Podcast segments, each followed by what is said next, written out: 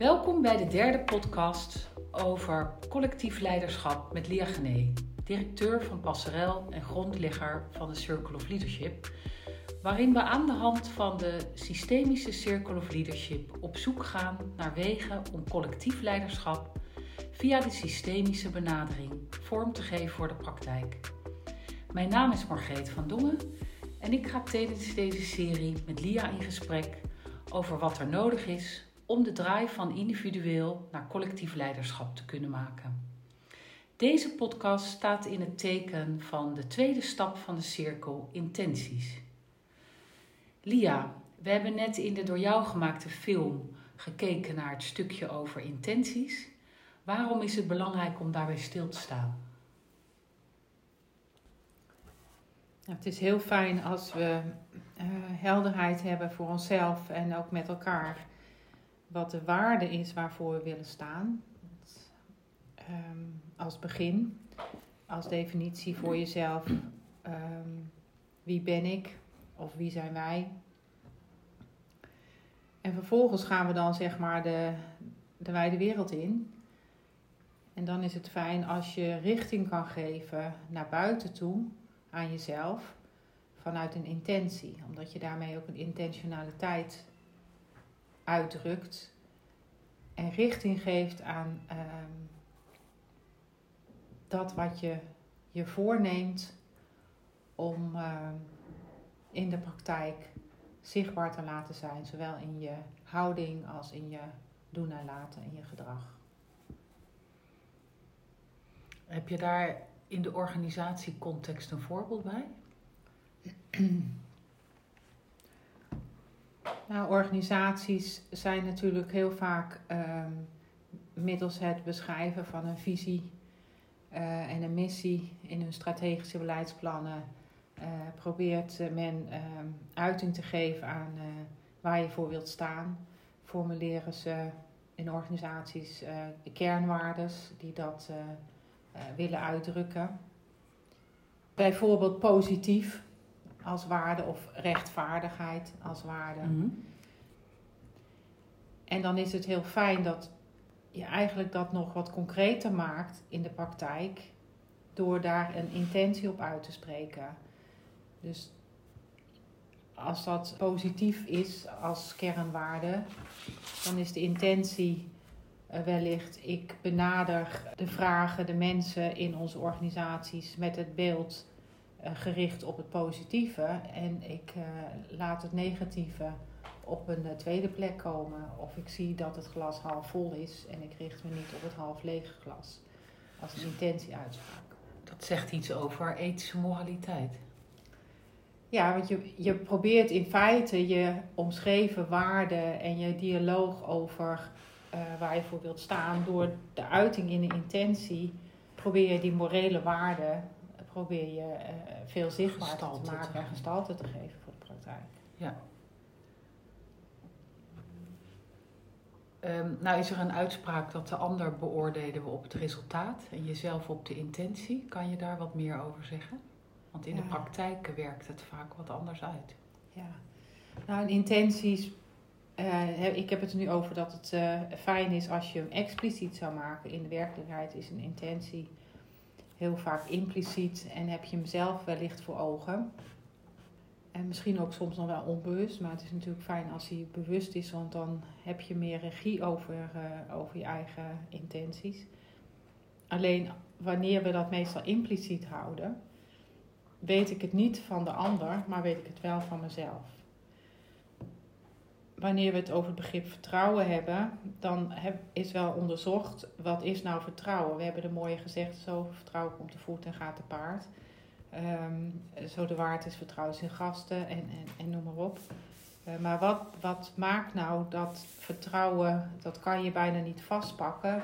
En tegelijkertijd is het wel iets wat we onmiddellijk weten voor onszelf of het er is of dat we het niet vertrouwen. En om een beetje concreet te maken of pakbaar te maken, zichtbaar te maken wat dat vertrouwen nou is, um, zien we dat het uh, blijkt te bestaan uit een aantal aspecten, waaronder intenties, maar ook resultaat. En, en blijkt dat als we dat gaan uh, beoordelen op onszelf of de ander, dat er een discrepantie tussen zit. En we geneigd zijn om wanneer iemand vraagt aan mij of ik te vertrouwen ben, dat ik uh, geneigd ben om te antwoorden op basis van mijn intentie of ik dat ben of niet, want ik weet dat ik me iets voorgenomen heb.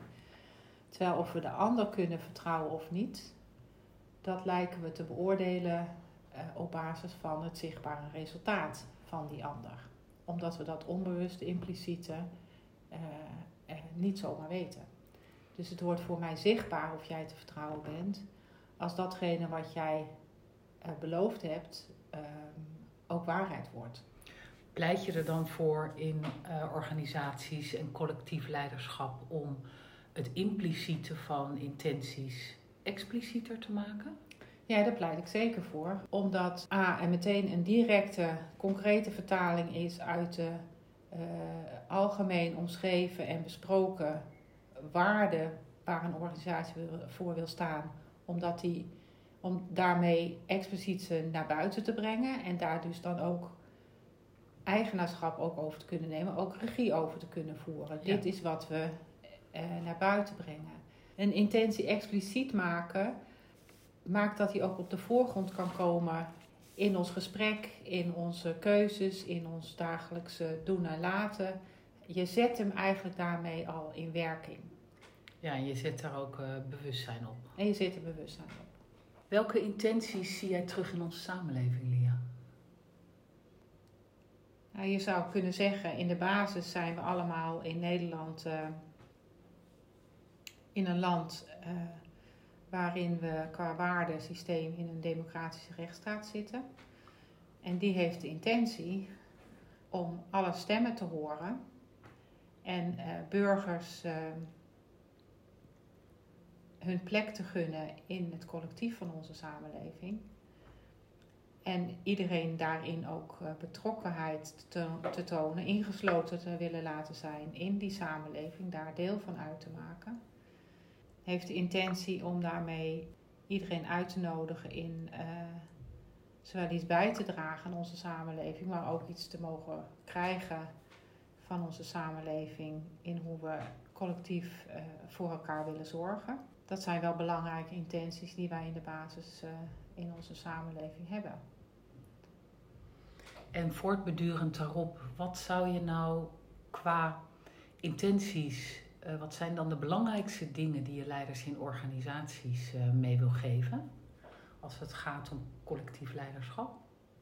Ik denk dat het belangrijk is dat wanneer je in een organisatie met elkaar probeert te expliciteren waar je voor wilt staan, wie je ook wilt zijn als organisatie.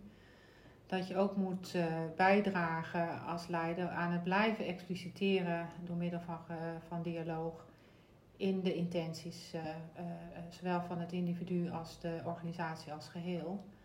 Um, omdat je en veel zichtbaarder en veel bewuster weet kan hebben van wat aan de voorkant ieder naar buiten wil brengen in zijn uh, werkzaamheden in de organisatie. Waarbij je in leiderschap ook veel dichter bij de mens blijft in die organisatie, maar ook bij de menselijke maat. Aangezien we in onze leiderschap heel veel op de output gericht zijn en in de collectieve vraagstukken, waar we nog wel veel meer over zullen spreken, uh, ook wel zoekend zijn van hoe blijven we daarin in relatie tot de menselijke maat en sowieso in relatie tot ons mens zijn. En het expliciteren van onze intenties brengt ons wat dichterbij en maakt ons bewust van waar ieder zit op dat moment en wat iedereen uh, meent in dat moment bij te kunnen dragen. Lia, dankjewel. Je luisterde naar een aflevering van de podcast Collectief Leiderschap.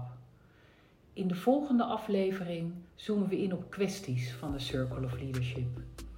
En gaan we kijken wat die in de transitie naar collectief leiderschap kunnen betekenen.